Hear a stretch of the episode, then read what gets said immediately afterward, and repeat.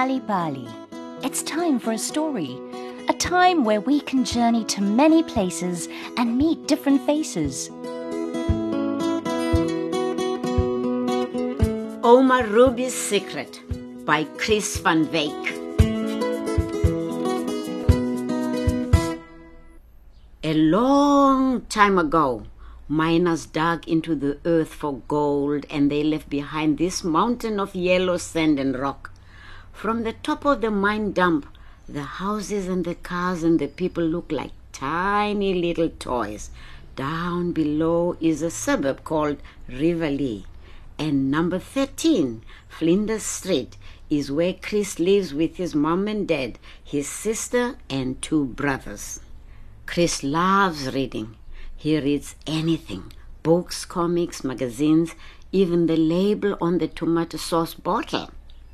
Chris also loves his granny, Ouma Ruby. Ouma Ruby lives in Coronation. That's quite a walk away. You can chew the sweetness out of three Chappies bubble gums before you reach Ouma's house. That's how far it is. Chris loves going to visit Ouma Ruby. She has fruit trees in her yard, and in summer, branches sag with the weight of peaches, apricots, and grapes. The mulberries give everyone a purple smile. Dozens of cousins, uncles, and aunts all live at Ouma Ruby's house. There's always someone singing, playing music on a homemade guitar, or making jokes. That's why Chris loves going to Ouma Ruby's for the school holidays. One morning, Chris jumps out of bed. Outside, the sun is shining. The sparrows and turtle doves are singing in the trees and on the power lines. Chris is excited because today is a special day. He has to meet his Ouma in town. But why?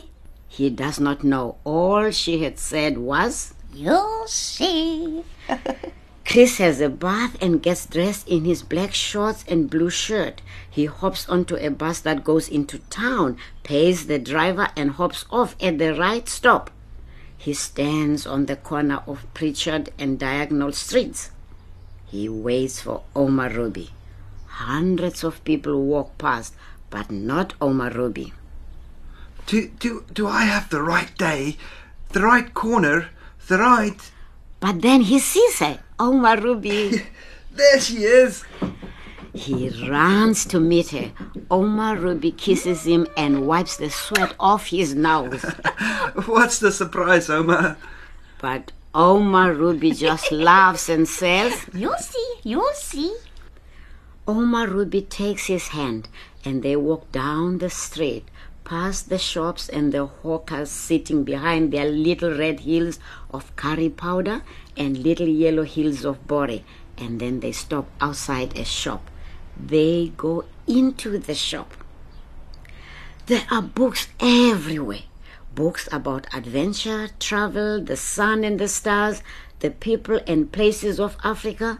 Ouma Ruby looks at her excited grandson and smiles. You may choose two books.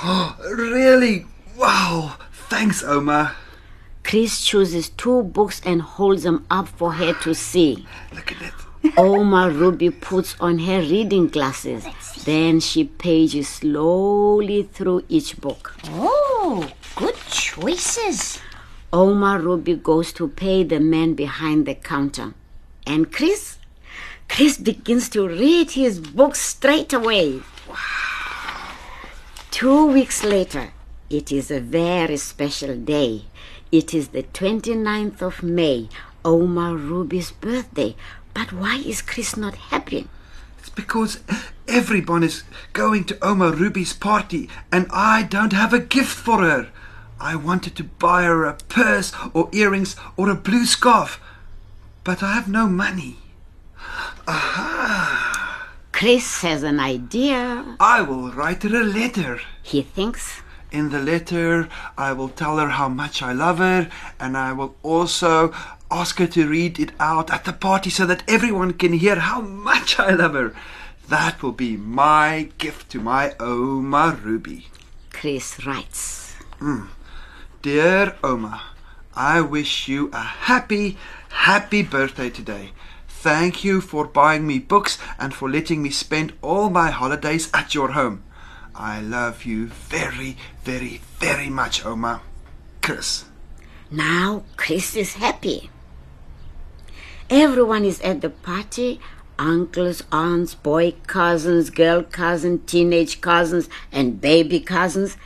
And on the table, there is chocolate cake and rainbow cake, biscuits and sweets, samosas and curry balls, cool drinks and tea.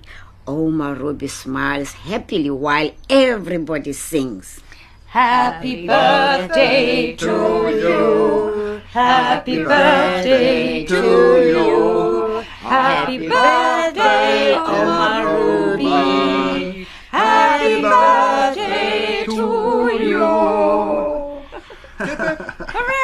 Then Chris takes his letter from his pocket. He goes up to Ouma Ruby and gives it to her. And now, what is this? It's a letter, Ouma, and it's for you. Read it. Please read it out loud. Oh, Not now, Chris. Later. No, Ouma, you must read it now. But I don't have my glasses. But I'll fetch them for you, Ouma. Chris's mom puts her hand on Chris's shoulder to move him away from Ouma. Leave your Ouma alone now, son. But I just wanted to read my letter. But his mom shakes her head gently. Your Ouma can't read, Chris. Chris looks at his Ouma. He is surprised. He didn't know. Then Chris has an idea. But but I can read the letter to her. And that is just what he does. When he gets to the end of the letter, Ouma Ruby gives him a big hug. I love you too, Chris. And so, we come to the end of today's story on Nal'ibali, told by Sandiwe Magorna, with Diane Simpson and Leon Fisser, produced by Cassie Lowers and Vion Fenter. Did you know reading and telling stories to children at home can help them become better learners at school? If you would like more stories, visit nalibali.org or nalibali.mobi, where you will find a number of stories to read in various languages, available for free. You can also find Nal'ibali on Facebook. Story Power. Bring it home.